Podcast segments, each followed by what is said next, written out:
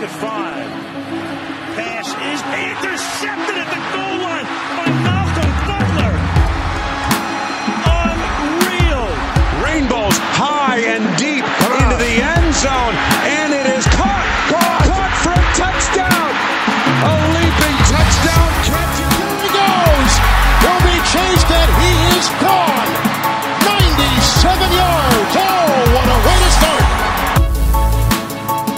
Does he get both feet in right here at the end, Jim? What are they going to roll it? He caught it. Touchdown. He did what? He did what? He runs to the 50. He runs to the 40. The guy is drunk, but there he goes. We are seeing another spectacular effort by Marino who fires. Touchdown! Oh, that's loose. Allen steps up. Jumps Says a prayer. Stop it! Oh, please. What a catch! That's insane. It's insane. The game's final play is a Wilson lock to the end zone, which is fought for by Tate with Jennings simultaneous. Who has it? Who they give it to? Touchdown! Welcome into Simultaneous Catch, folks. I am Adam Jeffrey Rossi. And I'm Josh Lapping. Oh boy, the longest season in NFL history comes to a close next week before the postseason. It's always in a blink of an eye, man. It's always a blink of an eye. They say time flies and you're having fun. we certainly fun is one of the plethora of words you can use to describe the 2021 NFL season. Welcome into the show, folks.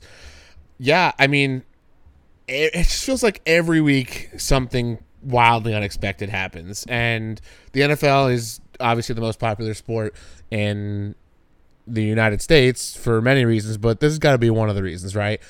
the one of the things we'll bring up later in the show when we talk about playoff scenarios. I was reading a tweet by I think it was Ian Rapoport. There are over 252 seating scenarios for this weekend.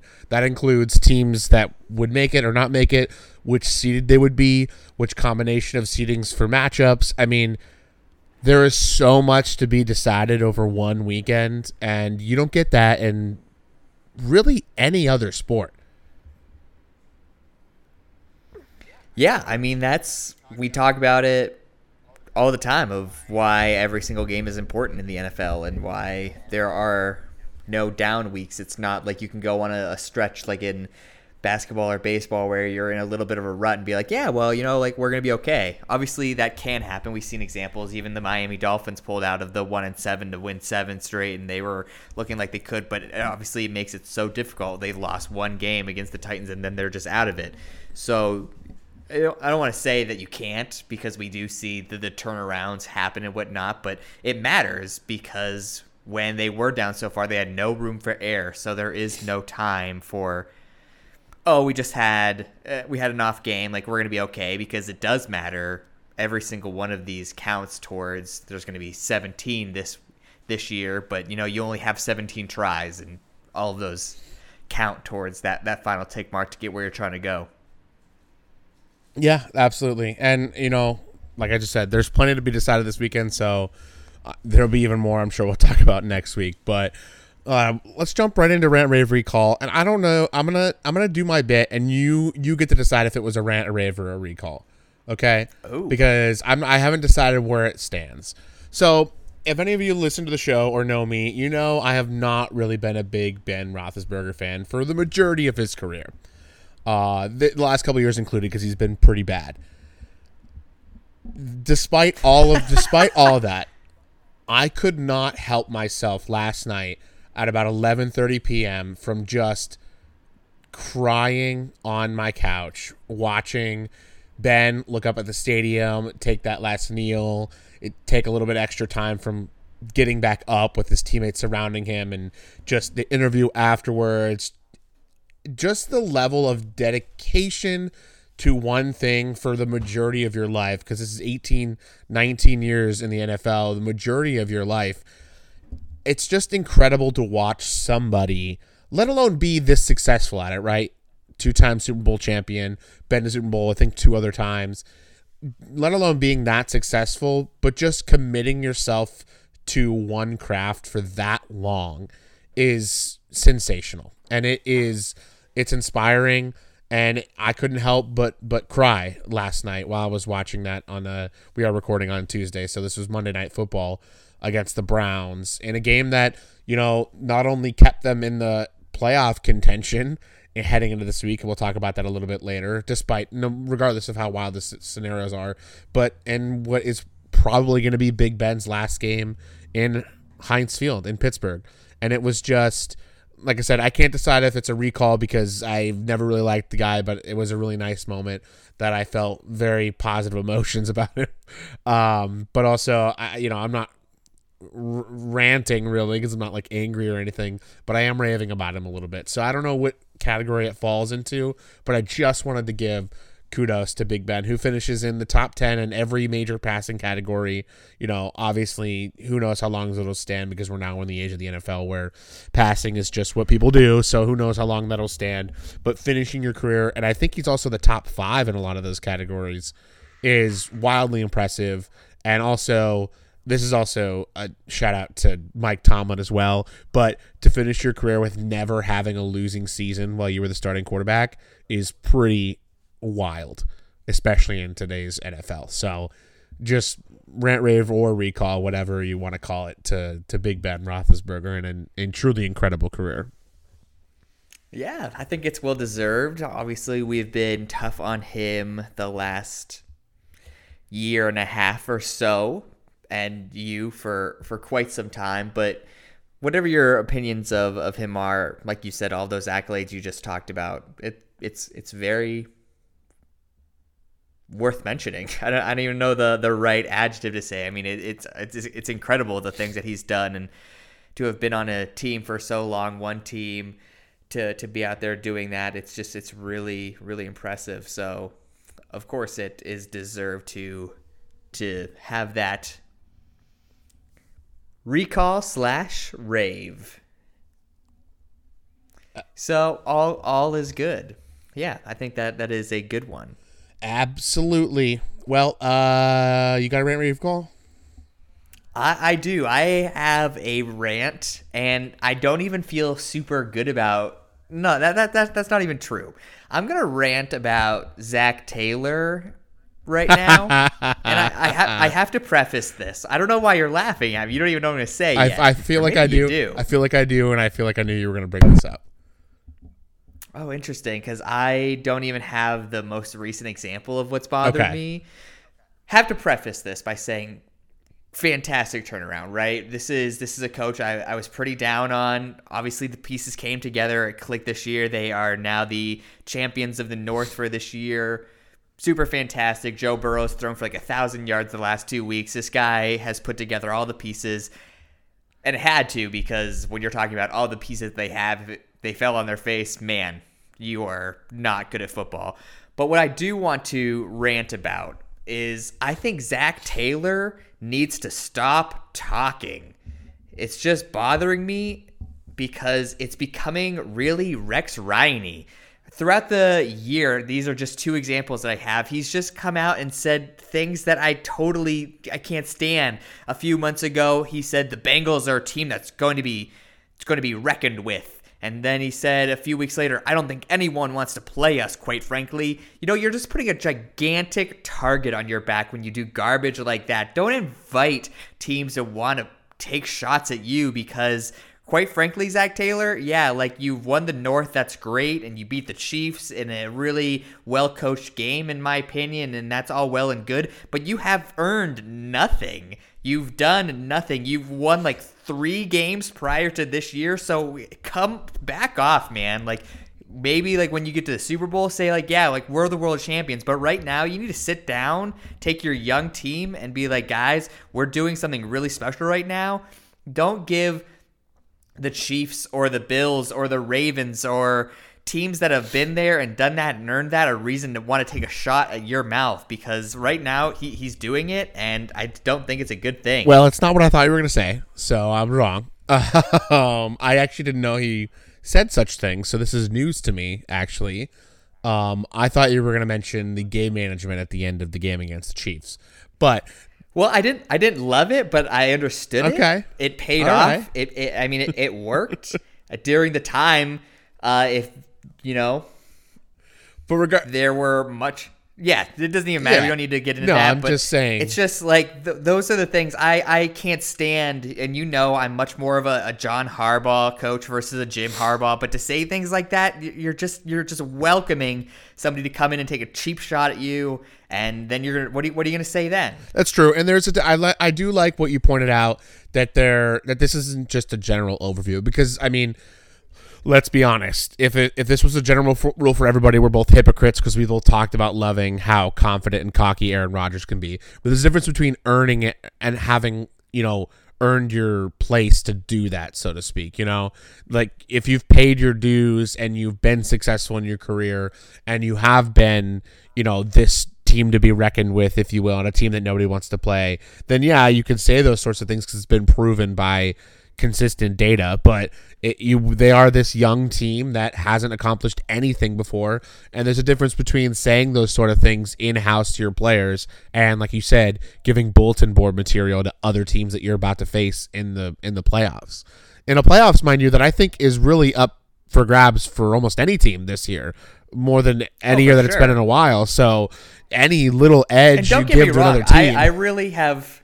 I, I've liked what the Bengals have done. They're they're an exciting team. They are. Like they're They really doing- are. They're they're loaded everywhere. The the defense has slumped a little bit in the last couple of weeks, in my opinion, but the offense is right there. Like I said, Joe Burrow's throwing for 500 yards a week, and it's super exciting. Ja'Marr Chase can take a eight yard pass and go 70 yards with it. That's super cool and awesome. And obviously, the head coach has to be a part in playing that, right? But at the end of the day, you're still the bringing up the the Rodgers example, and he's had some examples this year, like the "I own you" or like team players want to come to Green Bay because of me. Even if Joe Burrow, after he put up 500 yards, was like, "Yeah, like I balled out," but Joe Burrow sitting there being like, "I don't want the gold jacket yet. Like I'm here to do something," and then the head coach is going and saying stuff like that. What's going on? I just, I, it just. It just feels like so many head coaches that ha- have gotten ahead of themselves, gotten full of themselves, and then they fall on their face and they don't stick around because of that. That's a good point. And you know, you did you did mention this, and I just want to reiterate too. Zac Taylor has come a long way because at the beginning of the year, a lot of people just were ready to give up and you know fire Zac Taylor and move on because you know you don't want to ruin a young quarterback's career. But you know they've come a long way. They're ten wins. We don't know if uh, Burrow is going to play in Week 18 because there's not much. There's there is an outside scenario in which they could be a one or two seed, but every other team would have to lose for that to happen. So it's more likely than not that they would rest Burrow after he did seem to tweak. I think it was his ankle at the end of the game in week 17. So we'll see what happens week 18, but they're a 10 win team and they won their division. So they're going to be hosting a playoff game. So it should be should be really exciting. But that's a I that's a not something that I knew about, but I'm happy to know about now. um, all right, moving on from rant rave recall. It's time for some crushing it. Crushing it. Yeah. So uh, I'm gonna start, and you know, I wrote, I write, right. I, I kind of set up this crushing it before the full game had had ended. Um, I still think the crushing it is deserved. Um, but I'm giving a crushing it to my team, and I'm giving a crushing it to my quarterback, Josh Allen. And I started planning to say this before all the interceptions happened, but I still think it's earned. And I know, and I know that um, passing wise, his game looked pretty terrible. Although two of the interceptions were tipped into the other players' hands, and I don't think they were really his fault, but that's fine. Uh, two rushing touchdown, two rushing touchdowns on the day. Josh Allen is alone on a list in NFL history. He's the only quarterback in the history of the sport with 100 passing touchdowns and 30 rushing touchdowns in his first four seasons. He's the only quarterback to ever do that. And I just think that, you know, it's very easy to Is get wrapped really- up in all never these mind. quarterbacks and what they do and don't do. And I, like I said, Allen obviously had the three interceptions, but it's his fifth career game with two rushing touchdowns. Um, it was the first time he had two in the same quarter, and he's the first quarterback in NFL history with six plus rushing touchdowns in four consecutive seasons. Period, not just in his first four seasons. So, you know. Josh Allen is doing things that have never really been done in the NFL before. And, you know, I try really, really hard, especially on the show, but in now that we've be, we've become this consistent team. You know, this is our third straight year in the playoffs, four out of five, our third straight year with 10 or more wins. You know, we're starting to become that consistent team that's an AFC contender every year. So I've been trying really hard to sort of quell the my team's awesome and my quarterback's the best you know arguments because that could become boring and that could become annoying i know from first hand accounts especially in the afc east. But i just really need to give a crush in it to josh allen and i, I i've always liked the kid. I wanted him in the in the draft and he's just consistently gotten better and better. And again even in a day when he had three interceptions he has these two rushing touchdowns and a dominant running performance from the team as a whole. Devin singletary obviously had a great game too. They each had two rushing touchdowns I just you you, you in a, in a year where you know we're having our first season where we're gonna have an extra week, and even Cooper Kupp mentioned this that breaking a an NFL record in the 18th week is going to feel wrong because it's an extra game. And I'm sure people felt that way when it went from 14 games to 16 games way back when. Um, but in a year when that's going to happen, to break that or to set that kind of record that Allen did before the last game even happens, I think is really cool and why I wanted to give him a crush in it. Yeah, yeah, totally. Josh Allen has, um, I think, become definitely in the upper echelon of quarterbacks. Absolutely, no doubt about that. I would like to see uh, more of the consistency that we saw last year from Josh Allen where this year, I mean, still absolutely right there in, in the top 10 category, in my opinion. Uh, could you, I, it wouldn't even be hard to debate top five, but I do, I, I am interested to see the growth that we continue on with this young man because he's still so young, even if he is the quote unquote quote unquote old man in the, the in the division now. but yeah, I mean, the the sky is definitely the limit for him. Yeah, absolutely. And you're right. I mean, I'm not you know, he has 14 interceptions this year, which is, you know, not great. That number needs to come down. Last year he only had nine. So it's gone up a little bit more, but he still has 34 passing touchdowns, which is only a couple off from what he had last year. And then again, he has the six or seven rushing touchdowns again this year. So he's still a massive weapon. And uh, it'll be. I'm very, very nervous for the playoffs this year, but I'm very excited to see the matchups and where we can go because I, I believe that we have the team and the quarterback. So regardless, that's my crush in it.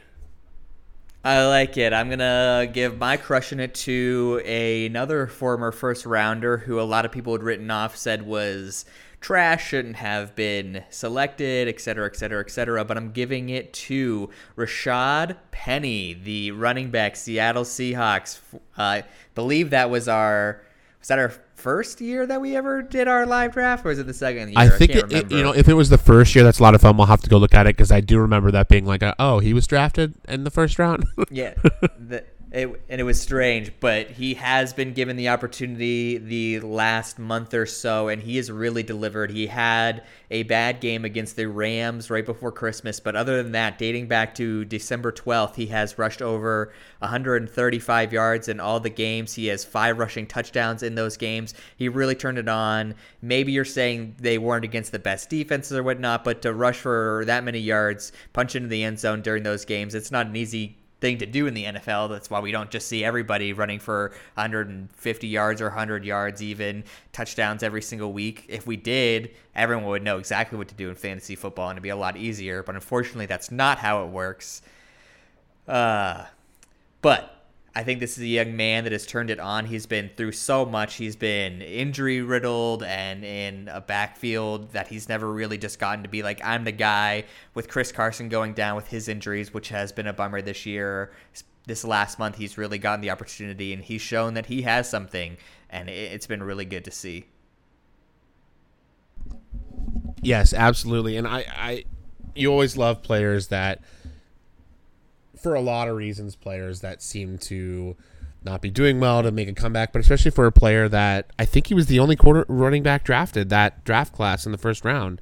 And nobody, he was definitely not touted as going to be that exactly. Guy. And so then there was all these expectations, and he just has been injured and hasn't been able to do a lot. So it's been really cool to see that for sure. Um, hopefully that's something that continues. I know you know they have Chris Carson and they have you know a lot of running backs, but that that team's going to be a team in flux in the next year or two. It'll be fascinating to watch that as well. But definitely deserves a crush in it for sure. Rashad Penny, awesome. All right, so oh yeah, I, have a. Oh, I was looking for a stat right here. Uh, yes, so Seahawks running back Rashad Penny, he has 481 rushing yards over the last four weeks, which is 95 more than any other player during that time. Prior to the season, Rashad Penny had never rushed for 130 yards in a single game. He's done it three times in four weeks now. So, pretty awesome. Pretty, pretty awesome. All right. So, Yeah. as I mentioned at the top of the show, not joking, 252 NFL playoff scenarios.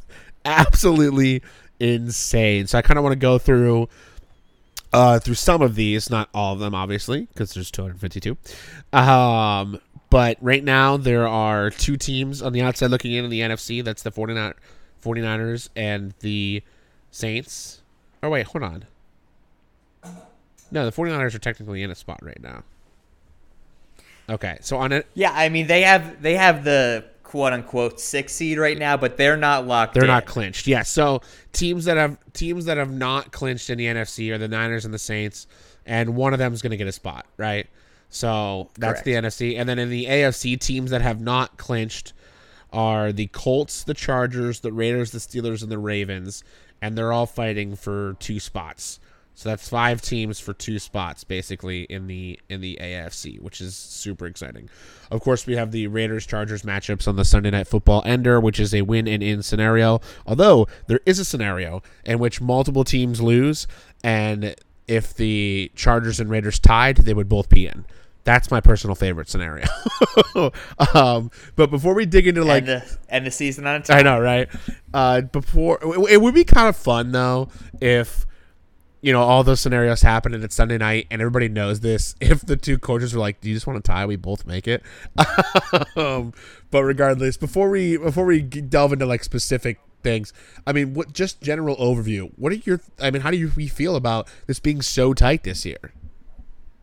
it's exciting and we've said it for for weeks we've had numerous weeks of playoff football essentially because it's impacting so many different things and teams are still vying and whatnot it's really exciting that right now in the nfl the only thing that is locked in is the Packers with the number one seed in the NFC. There's still seeding that matters with everybody, and even the teams that are have clinched, they they're still playing for things because you know it's it's a lot more important to be the number two than it is to be the four. And you know, let's say hypothetically the the one gets knocked out, then you become the top advantage guy. And so eh, everything matters. And it's it's so exciting that we're still having these conversations in week 17 or week 18 excuse me Yes. that's what the NFL Yes. wanted they wanted to to make all these things important and meaningful down the stretch because you know we we've seen a lot of times that this hasn't been the case and you know the teams are playing they're like what what does this really matter and of course they're playing for their pride and it matters because they're being paid to do so and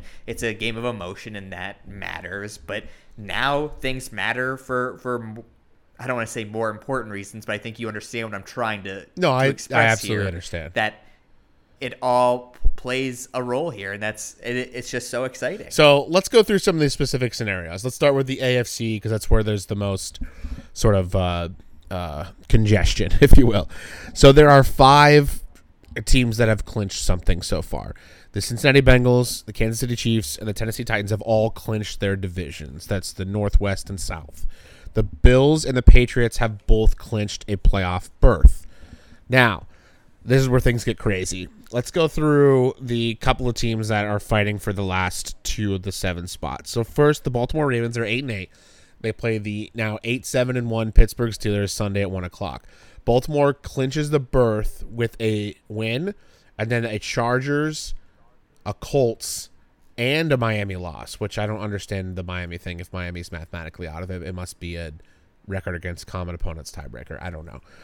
Um, but so Baltimore sits at eight and eight. They need to win, and they need the Chargers, the Colts, and the Dolphins to lose. The Colts just need to win to get in. There's a couple other scenarios, but that's the simplest path for them. They just need to win. The Raiders just need to win. The Chargers just need to win. Right. So those are the two, the two ones that right there. And then the Pittsburgh Steelers need to win, and they need Indy to lose, and then they need Vegas and the Chargers to not end in a tie.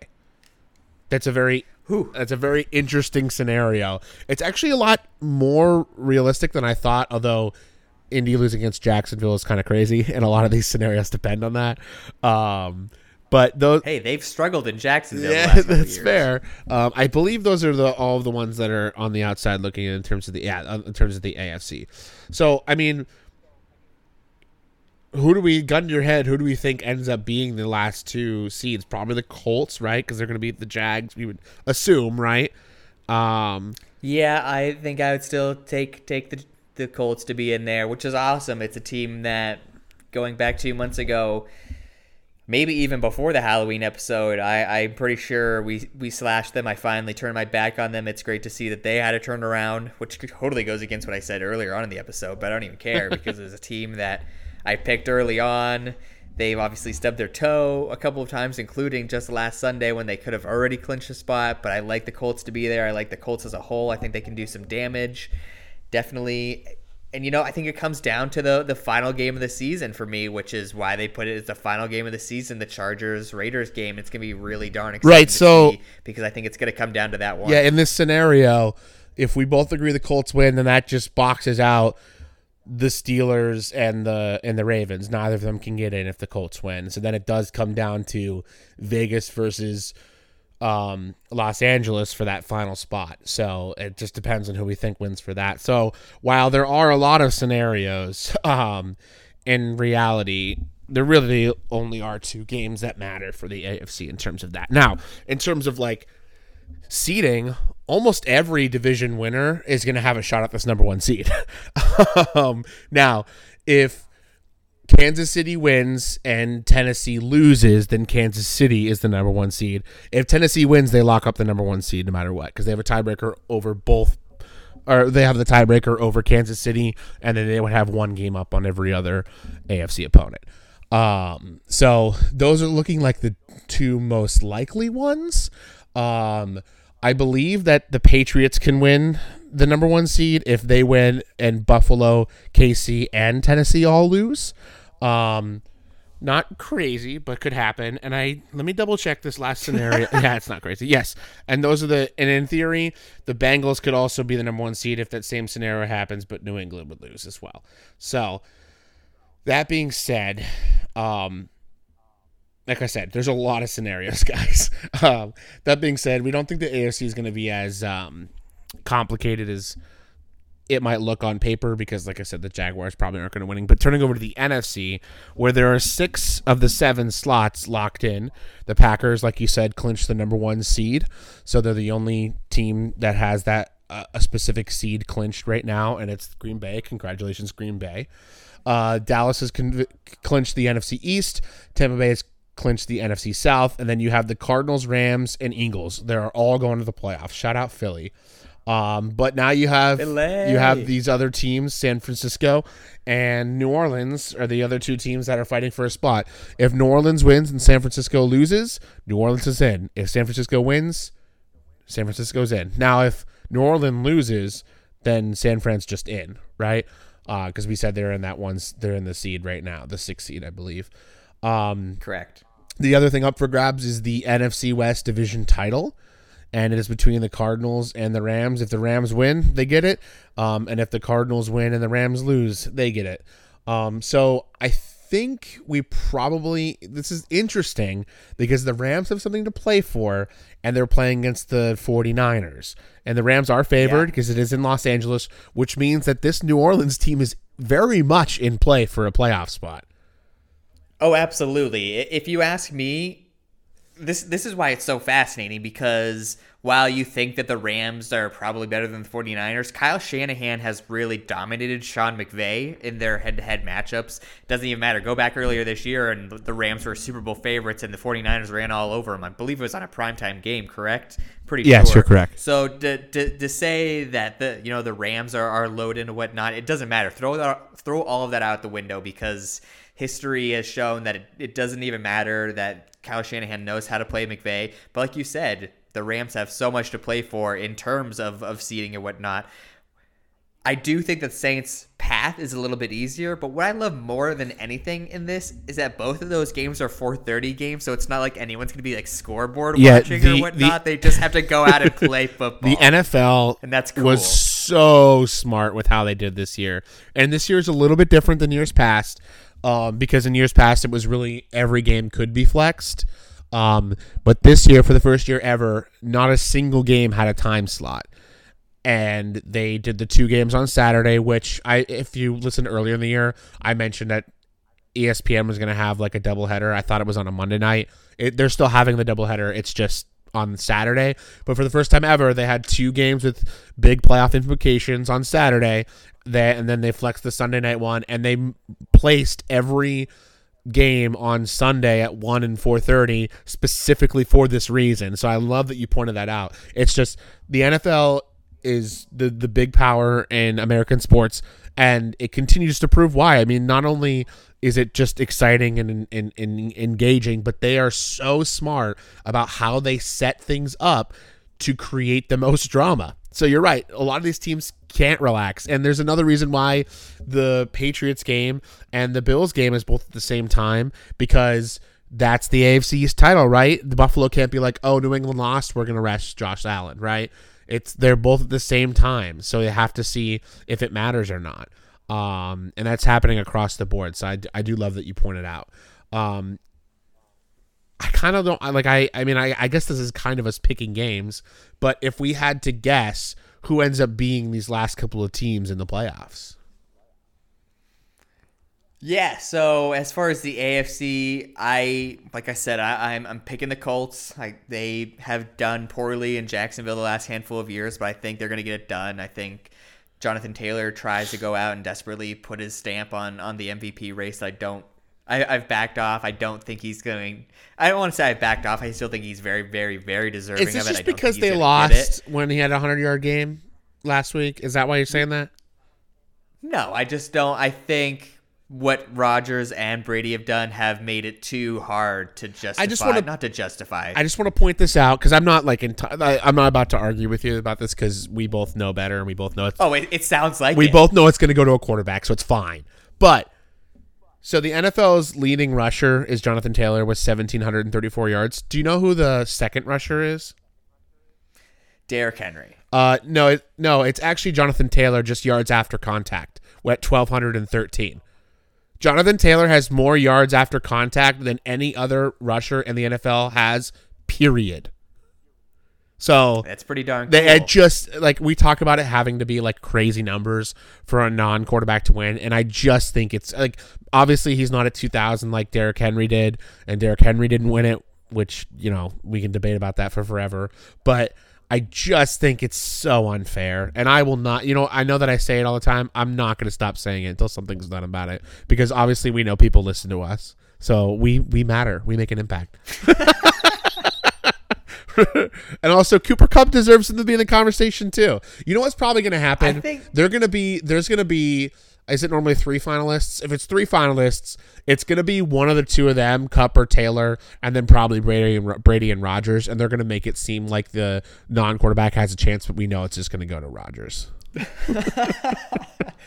You know, honestly, at this point, though, and I have been anti Rams pretty much all year, I think I'd rather go with Kupp over Taylor right now because I think without, I mean, if you say without Taylor, I don't think the Colts are doing much, but Cooper Kupp has pretty much made all of the warts in LA like be like, oh, it doesn't matter. Well, yeah, in the last couple of weeks, Matt Stafford's been pretty bad, and Cooper Kupp is still great, right? I mean, he continues to be great. So we'll see what happens. I, like I said, it, That we're not we're getting off topic. You asked me who I think is gonna win. I think it's gonna be the Colts. I think that they're in, and you know I'm really torn. I said I think comes down to the final game of the year. I'm really torn because there's like reasons I like both teams. I like the Raiders mostly just to have like a nice honor of of John Madden, and that'd be cool. Which we rest in peace, John Madden. Thanks for everything that you did for the game of football, by the way. But I think the Chargers, you know, wouldn't it be fun if both LA teams were there? Like, we're gonna try to have our LA Bowl in LA. That's kind of fun. I don't think that'll happen, but I think fun. LA's a better team, so I'm rooting for them. I'd probably say LA. yeah, I probably would too. Um, I think that's you know most likely what it'll end up being, but you know, in the NFC, the thing that I cannot unravel is whether or not San Francisco is going to win. I mean, that's really obviously what it all hinges upon, and uh, For I cannot decide at all what I think that'll be. I mean, Come do you on, you don't think you don't think your you don't think your Atlanta Falcons are going to put the stamp down on Sha- Sean Payton and, No. the, and the Saints and be like, you don't get to go anyways? No, I don't. I don't think that at all. Although I did like, I did like, uh, I I'm going to paraphrase a little bit. They did ask um, Arthur Smith about this, and he did mention he was like, that somebody said, "Do you think it's going to be hard to like motivate your players to play if it doesn't matter?" And he was like, "If it were hard to motivate any of these players, they wouldn't be on this team." And I kind of really liked that. Um, so we'll see what happens, but I do think the Saints probably win that game, and that puts the pressure on the Niners to win a game where the Rams really need it. So, and I believe the Cardinals play the Seahawks, and although Russell Wilson was pretty awesome last week, we'll see what happens. I don't know. It's, it'll be fascinating. I'm very excited for this weekend. Um, that being said, do we have any? Do we have anything else we want to chat about in terms of the playoff picture? Obviously, we're going to have a lot to talk about when it all gets said and done and settled for next weekend. But I want to make sure we we cover all that before we move on. Yeah, no, I think I think we did cover it. We talked about the paths for the three three correct three remaining Yes. seeds uh, from from both conferences. We talked about how to get there, how it, how it's done. We kind of eliminated, in my opinion, who we don't think has a super credible shot because you know we're not uh, dumb and dumber like you're saying. We have a chance. yeah, I mean like you do, but like the whole like you can't end in a tie thing. Get out of here. Like that. It's just yeah okay. So yeah. no, I- It all hinges. it know, all hinges on that Colts game. If the Colts lose, then the doors are open for Baltimore and Pittsburgh, and it could get wild. But the Jags, you know, you know, I don't think they're going to recapture the the Minshew magic from Week One and, and knock off the Colts there. It could be fun, so. but yeah, I don't see it happening. So uh, let's get to some cold reads before we move on to our final pals picks for the regular season. Uh, so I have my first cold read is this. It starts with in the preseason the the Cincinnati Bengals were twenty five to one preseason odds to win the division, and over the last ten seasons, the only eventual division champion that had longer preseason odds were the 2015 Washington uh, football team. Obviously, they went to football team back then, but they were 35 to one. I believe that was RG3's rookie season, if I'm not mistaken, um, where they won the division that year. But regardless, this Bengals were a long shot this year. This is a way too early prediction. I know this, but is there a team that you look at, judging how this season has ended, and and you know, kind of trying to project a little bit out of the next year, that you think could be one of these long odd division champs next season? Hmm. I don't know to say that it's going to be like that long an odd. Um, yeah, I don't know. That's tough uh, because I would say it's not even the question of like the worst to first sort of thing because Right, yes. a lot of teams just weren't people I should say weren't confident in, in this Bengals team where I say like worst to first could be Seattle next year. That's true. I That's mean, true, I guess, depending on what I guess happens. You could uh, you could say maybe Jacksonville, like maybe Trevor Lawrence does take that year two leap and it, it's really good and they get Doug Pederson or Jim Caldwell or whoever they're talking about hiring right now to, to be a head coach and really come in and solidify and have some great leadership there. It, it, it's possible. So I, I would say Jacksonville. That's probably, I mean, obviously they're one of the worst teams right now. So it's Doug not Pederson's that hard to be like, which team's really bad? I I, actually- think they have a core there to maybe do that. I haven't heard Doug Pederson's name actually. I forgot about Doug Pederson, um, but that would be an interesting duo with with Trevor Lawrence. Obviously, a lot of their future depends and hinges on finding somebody who can connect with Trevor Lawrence and, and unlock him a little bit. Um, so that's very that's very interesting. All right, so my second cold read is based off of this whole NFL records thing. Now, uh, TJ Watt. Actually, you know what? I'll explain this to you in a tweet from JJ Watt last night. JJ Watt tweeted last night, "Welcome to the 20 plus sack club, TJ Watt. Only one person ever has done it twice. Imagine if it was your older brother and he bragged about it. That would suck. Go break the record, kid." So, uh, TJ Watt, who I believe had three sacks on Monday Night Football, now has a chance to break this decently not like super long standing, but pretty long standing sack record once held by the great Michael Strahan of the New York Giants. And I kind of want to pose this to you because one, do we think that this will happen for JJ Watt? And two, piggybacking off of my prior point about Cooper Kupp saying it kind of loses its luster, is it really, really going to matter in the long run of NFL history that players start to break these records and we will look back and think, well, they added an extra game? Um, I will say I don't think TJ Watt will do it. Not to take anything away from TJ Watt. TJ Watt has definitely established himself as one of the best rushers in the NFL. Deserved the contract that he got earlier this year, in my opinion, and is, in my opinion, the, the defensive player of the year. Yeah, probably. But we've we've seen this so many times where like a guy needs like half a sack to break the record, and you're like rooting for it. You're like, come on, and then they like they can't do it. I'm pretty sure Jim Harbaugh and, and the the team, both of these teams, still have something to play for. Correct? They do, yes. They can both technically. Either of them in- can still make it's it. in- it's in air quotes for me because you know The Colts again, have to I- lose. I don't think so. I'm pretty sure Jim Harbaugh will be like, we're gonna send every single guy we have in TJ Watt's direction. We'll have Huntley, Lamar, doesn't matter, whoever's playing. We're gonna have him run the opposite way of TJ Watt because he doesn't want his team to be the team that that record gets broken on. So I don't think it's gonna happen. Um, it would be fun if it did though. But I do agree with Cooper Kupp about the whole like asterisks on on the record thing. It does take a little bit of the luster away, but it it also doesn't because it's it's setting something that hasn't been done before, and that's impressive in in and of its own feat. But I don't know if it really matters in the context of NFL history. You know, I think you know there are the shows where people talk about the I don't know, they have like top 10 lists and everything. And they say, eh, and just, I, I don't even know an example. I'm trying to think of something off the top of my head, but I can't. But they're always like, so if you're talking about top 10 quarterbacks or whatever, and they get to Dan Marino and they're six, he's like, he was one of the best quarterbacks, but he didn't win the Super Bowl, so he's not considered. There will always be those but and things that go into this and in this conversation it'll be you know last night Najee Harris broke Franco Harris's r- rookie rushing yard record for for the Pittsburgh Steelers. And they're saying but Franco Harris did it in 14 games. So like it even makes it shine more on the old player more so than the new player. Doesn't take anything away from Najee Harris doing that. It's impressive. It's cool. Great. But it, it's not going to take any luster or shine off the guys that did it in 16 games and 14 games that did it in the past, in my opinion. Josh Lapping with the greatest take of simultaneous catch history. There will always be butts. Thank you very much. Um, I like them big.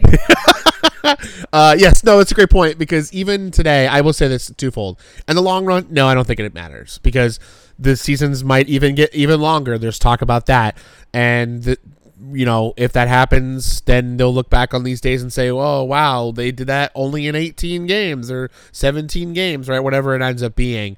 So, you know, in the long run, I don't think it'll really matter. But even today, this far removed from the 14 game season, which is a long time, they still point that out. So, yes, I do think it'll always be mentioned.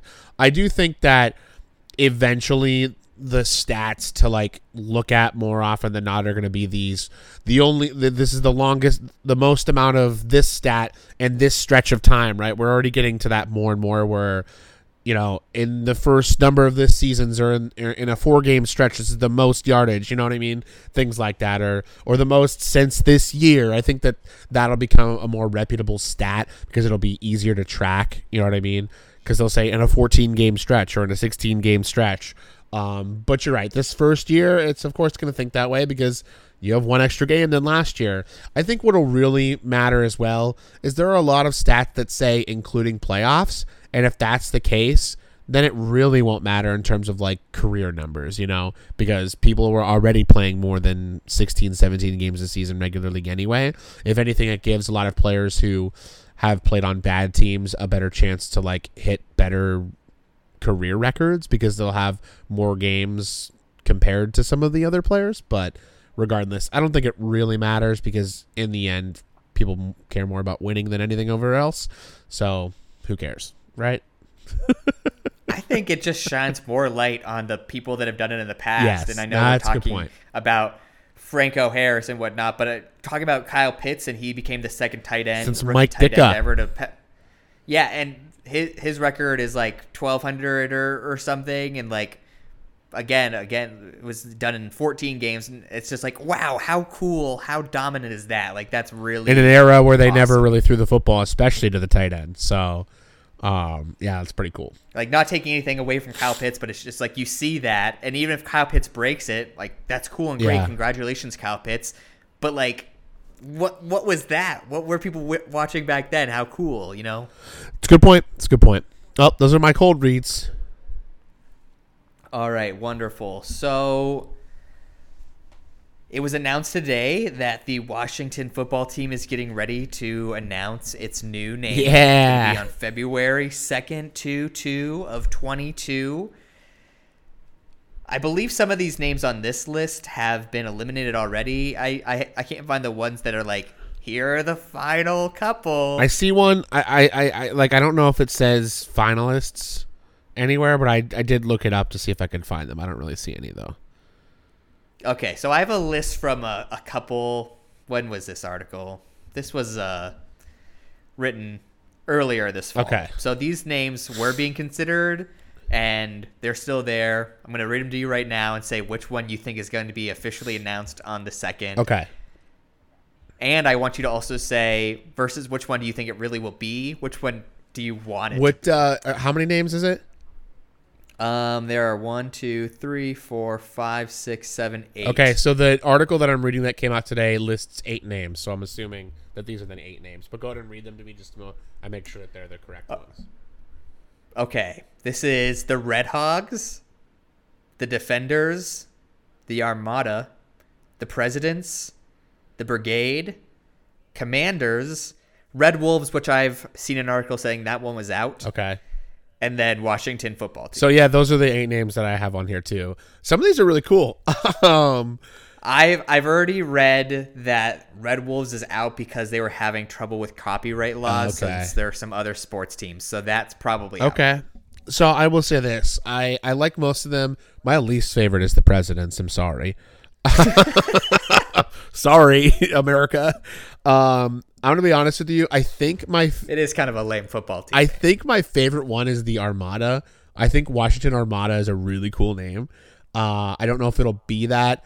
I think it might end up being. I'm sorry to say this. It might end up being the Washington football team because it's that been that way for two years now. I, I just can't decide if it's better for branding to keep it that way or to rebrand and come out with this whole new one. Um, so if we're taking that off the table too, I'm gonna guess, and I'm gonna throw out a wild guess and say the Defenders. So my favorite one's the Armada, but if I had to put money down on one of them, I'm gonna say Defenders. okay, okay. Oh yeah, it does say My it does say right here Red Wolves are out. And it, uh, oh, wait, hold on. It does say in this article, Red Wolves are out, and Washington football team doesn't appear to be returning. So that leaves the other six. So yeah, One of my favorite ones from a long time ago when people were pitching names, I really liked the Washington Fighter Pilot. ooh, that sounds fun. that It is kind of list. exciting though to get a new named team. I, like I said, I'm still waiting for that expansion draft. I'm waiting for the London Knights. Yeah. Anyways, so there we go. So Adam thinks it's going to be the Defenders, everybody. Well, we will find out in a little over a month. My second and last cold read is even prior to last night's game, the Cleveland Browns were mathematically eliminated from the playoffs. They lost last night. Did not really look that good for most intents and purposes. Baker Mayfield has been shut down. He will not play next week. He is scheduled to get surgery on all of his ailments that he's been dealing with all year long. A long time ago, when all this first started happening, we didn't talk about it on air. We talked about it off air and talking about whether or not he should have been shut down and, and had those surgeries to get that repaired earlier on because was Baker Mayfield out there at 50% better than X, Y, or Z? I thought he should have done that earlier. Do you feel like that was a good decision that would have been a good decision, or was it the right decision to have him roll out there and play? Because they talked about it a ton last night, the the accuracy issues and thinking the the shoulder ailment and the the brace on his body and everything was restricting him. I don't know. I feel like it might have been better for the Cleveland Browns to to roll out a healthy Case Keenum during all of that. What do you think? What are your Yeah, it's hard because I mean it's obvious that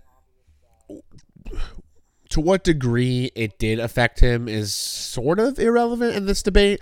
It obviously affected him that he's been injured, right? I mean, I don't think anybody could seriously convince you that he would have played that poorly without the injury regardless because there's so much there's Oh no, I, I I still have reservations about Baker Right. Mayfield, but we saw some really great growth last year, Yeah. and there was definite regression this year that I don't think is natural. I think it was due Right. to the injury. So, you know, we'll see what happens, but yeah, I really think they probably should have shut him down earlier. And obviously hindsight is 2020, but especially seeing about how hard it was for him in the last handful of weeks, the last month really plus to really move the ball down the field and have the accuracy and at all three levels of the of of the field as well, not just you know deep throws, but you can see him like throw screen passes sometimes, and you can feel him almost wince a little bit. It's just it's hard to watch, and as somebody who has really liked Baker Mayfield, and you know we talked about him as a dark horse MVP candidate this year, so we were obviously believing that he was going to continue to grow. It's just hard to watch, and you know he has one more year on his contract on his rookie contract. I assume that that gets picked up and that they play one more year with Baker Mayfield. More likely than not, I believe they probably bring in a, a more high quality backup and sort of have him push Baker a little bit. But that being said, yeah, honestly, I really think they probably should have shut him down li- earlier in the year. I think that the difference between an injured Baker Mayfield and a healthy Case Keenum is probably not that different. I don't know how you feel about that, but I've always kind of felt that. You know, and you respect somebody who tries to go out there and, and push through an injury like that and try to be there for his team. But in the end, when you're obviously being a detriment to your team because you aren't physically able to do it, I think you have to take a look at your mirror and look at yourself in the mirror a little bit and say, you know what? If I'm truly doing what's best for the team, sometimes I also have to realize that removing myself can be what's best. yeah, for sure, it's tough. All right. Any other cold reads? That was my second and final. one. Well, then, ladies and gentlemen, it's time for. Pals picks. Oh yeah. So I've been wondering this whole episode because we actually didn't send games to each other. If the text I received over the weekend was truly a resignation, or if we just forgot to send games to each other. Oh, I don't know if it's a resignation. It's just I can't catch up. You you've won. You've Wait, is it mathematically impossible? Yeah, with three games, I'm down by four. I needed. Yeah, you you were up by one. Ah. you had a clean sweep, so you were. This week doesn't matter. I mean, we can still do it. Well, folks, you, you already won. Give them the rundown real quick, just that they know the exact numbers. Yeah, everybody, here, let me pull it up. So last week, Adam got to see me in person for a hot second over over the holidays and whatnot. We gave each other games, including two weeks ago, which we did pretty well during those ones. We both went two and one. Yeah, that was nice. And then we came in we came into this weekend and I was down by a game. I picked uh pretty pretty poorly and you picked really darn well. So we gave the I gave you the Broncos at the Chargers, not knowing Teddy wasn't out. I gave you the Cardinals at the Cowboys cuz I was really excited about that one. It was a good game. You called it correct, picked the Cardinals and then gave you Vikings to the Packers before Kirk Cousins was ruled out. So, you know, I went in yeah, that's tough. That's guns tough. loaded with the last ones, and I got I got got the short end of the stick, but that, that's okay. And you gave me the Dolphins at the Titans, the Raiders at the Colts, and the Browns at the Steelers, and I picked all of those incorrectly. Yikes. Although when I was there were there was just there were so many things thinking back now that I, I just the Browns at the Steelers. Why why was Kevin Stefanski being like, you know what, Baker, you're hurt. Let's go throw the football a bunch. Yeah. give it to Nick Chubb. You've seen the Steelers, just And they really not weren't to defend stopping the run Chubb, against yeah. anybody. Pull a Patriots against the Bills and run every single time, Kevin. What are you doing? Raiders at the Colts, you know, COVID. yeah. COVID hit. because that the, the the first quarter for Carson Wentz was so not even the first quarter, pretty much the first half, other than the final drive. Carson Wentz couldn't do anything. Ugh. And the Dolphins and the Titans, that was just disappointing. Yeah, what a horrible game. I felt so bad. I was so excited for them and it just was it was bad. So that they'll be an interesting offseason team as well. I know that they do need some help on their offensive line for sure. Um, but yeah. And they, they have a lot of cap money to, to do that and whatnot, but we will talk about that in the offseason. For sure, for sure. Uh, yeah, I mean, we could do a couple games if you'd like, but uh, I feel a little bit bad. But Yeah, this is the one thing that I do take pride in, so it feels it feels cool. Be four time pals pick champ. Yeah, no no need to feel bad at all. Like I said, I I text you Sunday before the I did say it early because I forgot that I had the Brown Steelers game, but I told you I was like, I will gladly give away this because if when you when you pick these games, I said, oh, the Packers are locking up the number one Right, seed, right, yeah, yeah, you did So I, I was like, I will gladly trade away Pals for the number one seed, to do that absolutely, and it So- happened. So I was hey, I was very happy for the for the Packers. It'll be well again. We'll talk about that next week when we delve into the playoffs and and break down all the all the matchups and things like that. And we'll talk about Super Bowl picks and stuff. But I'm very excited for the Packers. So, uh, All right, I've lost, so I'm going to give you the games first. all right, go ahead. All right, I am going to give you the.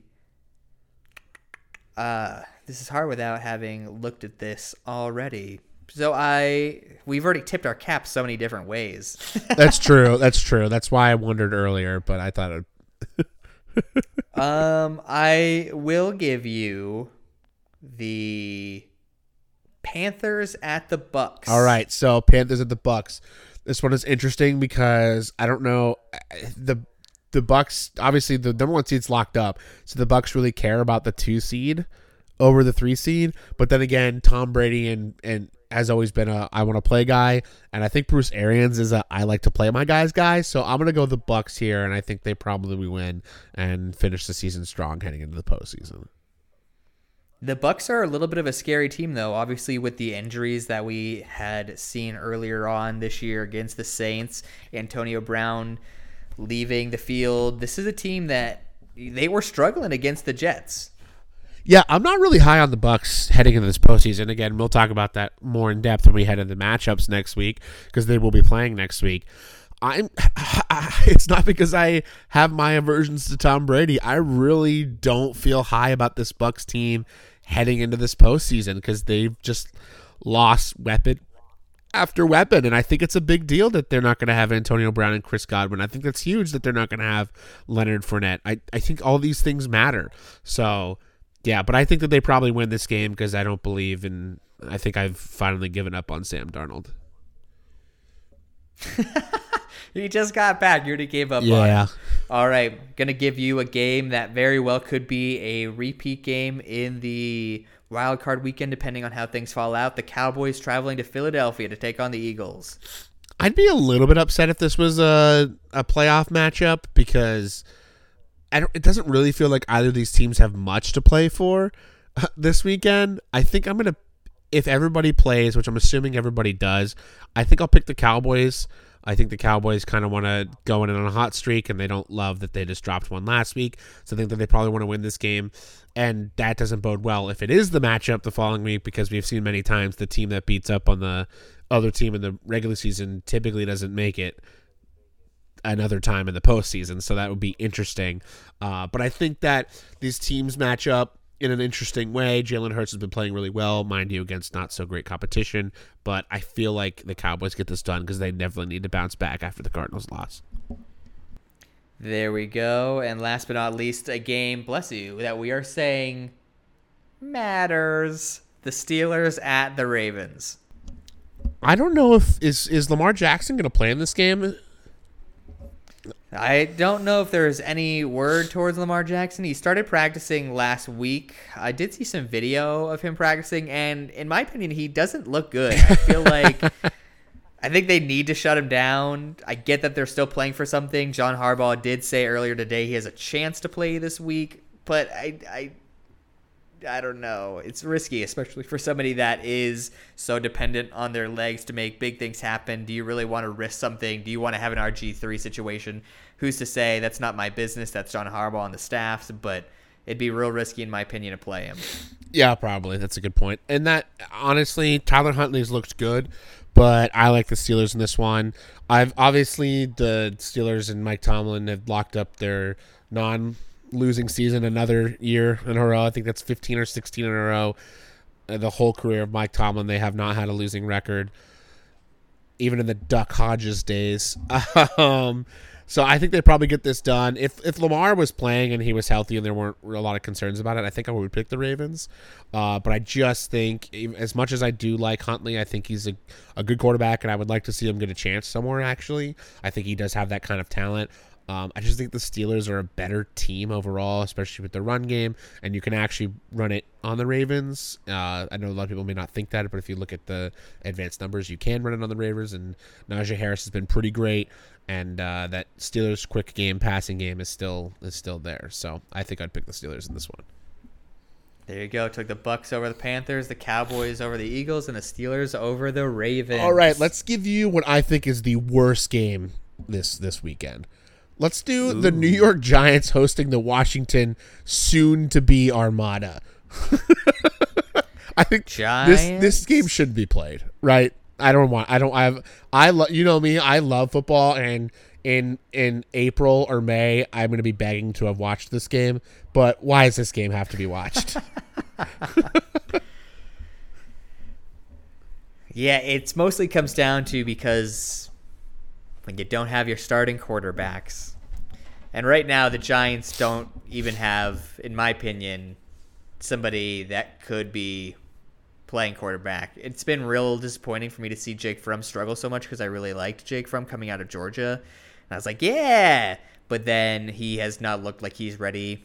I would love to be like, he's going to be one of those guys that's going to grow into it and be like, oh, remember when he was so bad? yeah, that's But for now, right now, did the, did the Giants have a quarterback that completed a pass in like the first 30 minutes last week? I don't even know. I'm going to take the Washington football team. Okay. yeah, I don't think they did. Um, do you think the Packers will rest their starters?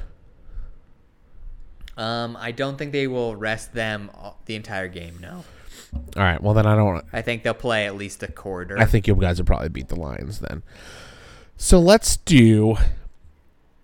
I was going to say Colts Jaguars. That's fun. Uh, no, let's go to the Patriots and the Dolphins. The Dolphins obviously don't really have anything to play for, and the Pats, you know, need the Jets to upset the Bills, which isn't impossible. But the Pats do need to win if they want to end up winning the division. How about the Dolphins hosting the Patriots?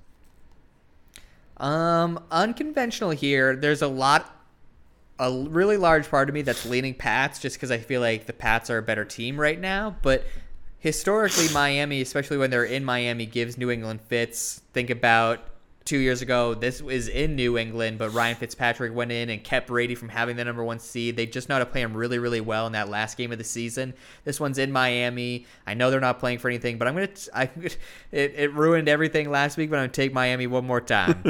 Fabulous. Uh, and last but not least, this is mostly because I want you to talk a little bit more in depth about it. We mentioned it in our playoff picture. The 49ers traveling to LA for the Rams. I just really kind of want to hear your thoughts about this.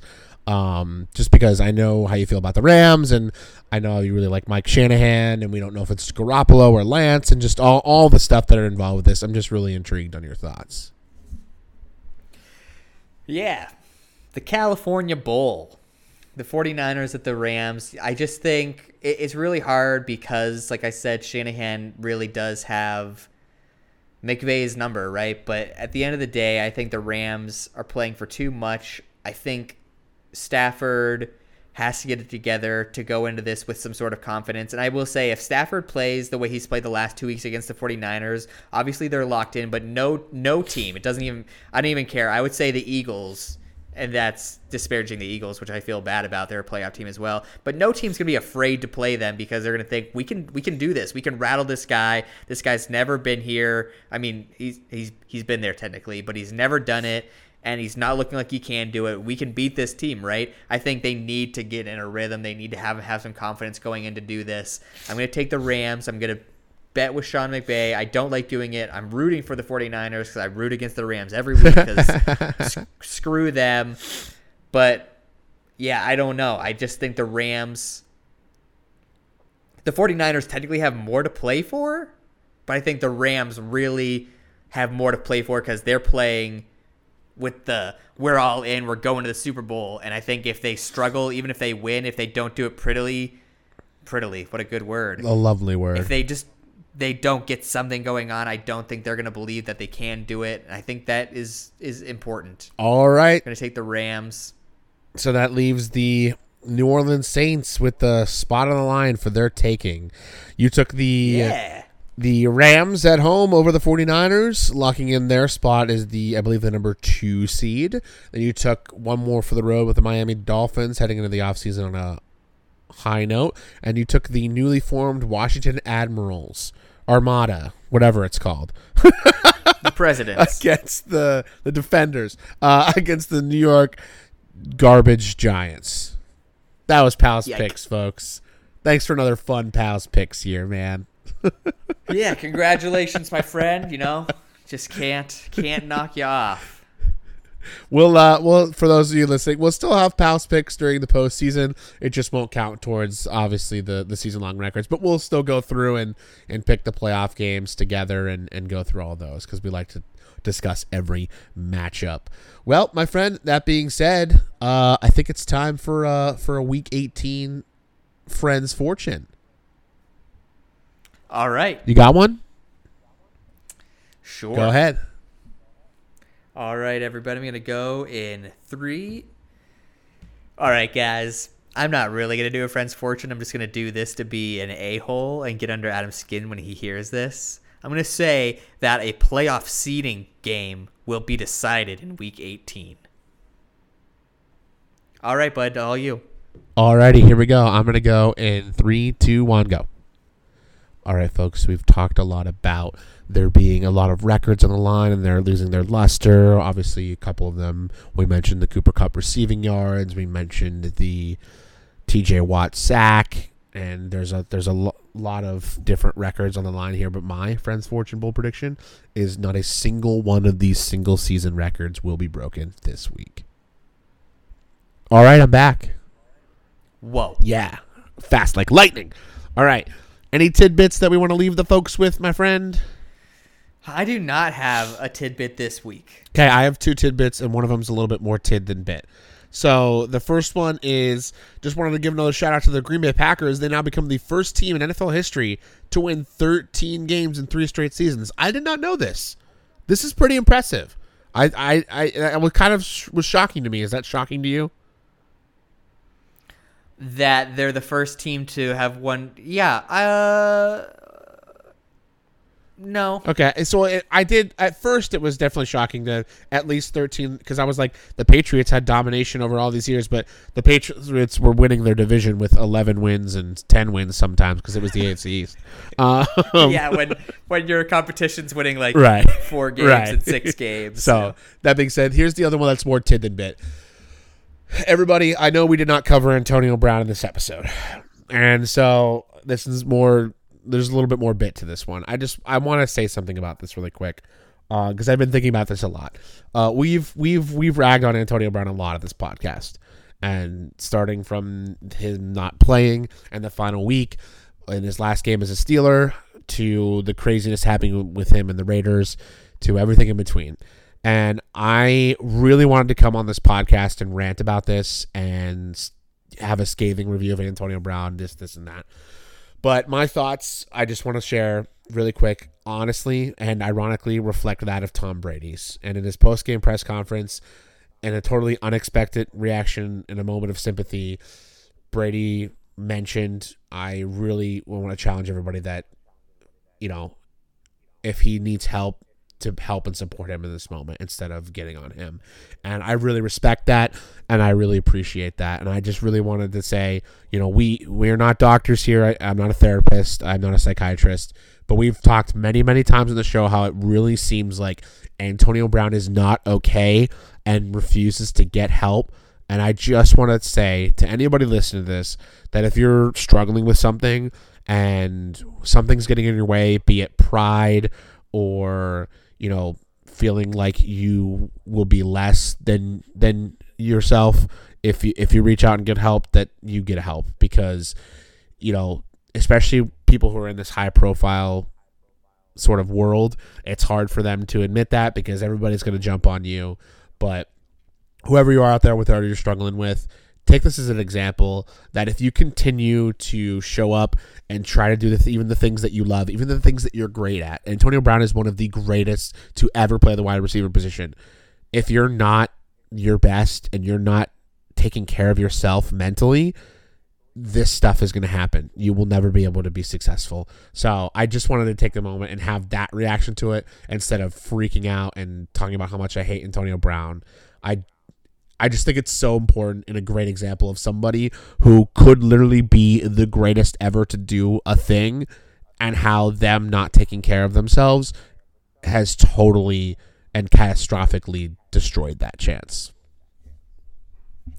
Yeah, no, that's well said. There, we don't have to talk about it now at the end of the episode, but there's a lot more drama, I think, to that that situation than the craziness that played out in in New York. There is for sure. There is for sure, and we don't have to. I don't. I don't want to take again. I went on longer than I thought. I you, you know me when I No, I mean that's all. that's it's extremely good point. You know, I I did not like Terry Bradshaw's comments about the game or about him after after all that happened. I think just painting mental health in in a, in a negative light. I think everything you said is extremely important and and well worth saying. That being said, folks, don't want to end the episode on a bad note. It's extremely fun. We're heading into the first ever week 18 of the regular NFL season. Tons of things on the line. Like I said, 252 playoff scenarios, including seedings and people who get in and people who do not. Uh, it should be a blast. We'll be back next week to cover the full slate for the NFL playoffs. And just remember that I did put a $10 parlay on Green Bay Buffalo. So There I'm ready it. for it. Anything else you got, pal? Everybody, if your team has locked up a playoff spot, congratulations. If you are the Saints or the 49ers or the Baltimore Ravens and you're still trying to get there, have some fun this weekend. And if you have been knocked out, get excited because it's Still have fun this week. get, get excited because it's Josh's favorite season. Thank you for listening to Simultaneous Catch, folks. Thank you very much. Make sure to follow us on Twitter and Instagram and Facebook, even though people don't really follow Facebook anymore. Regardless, thank you much for listening.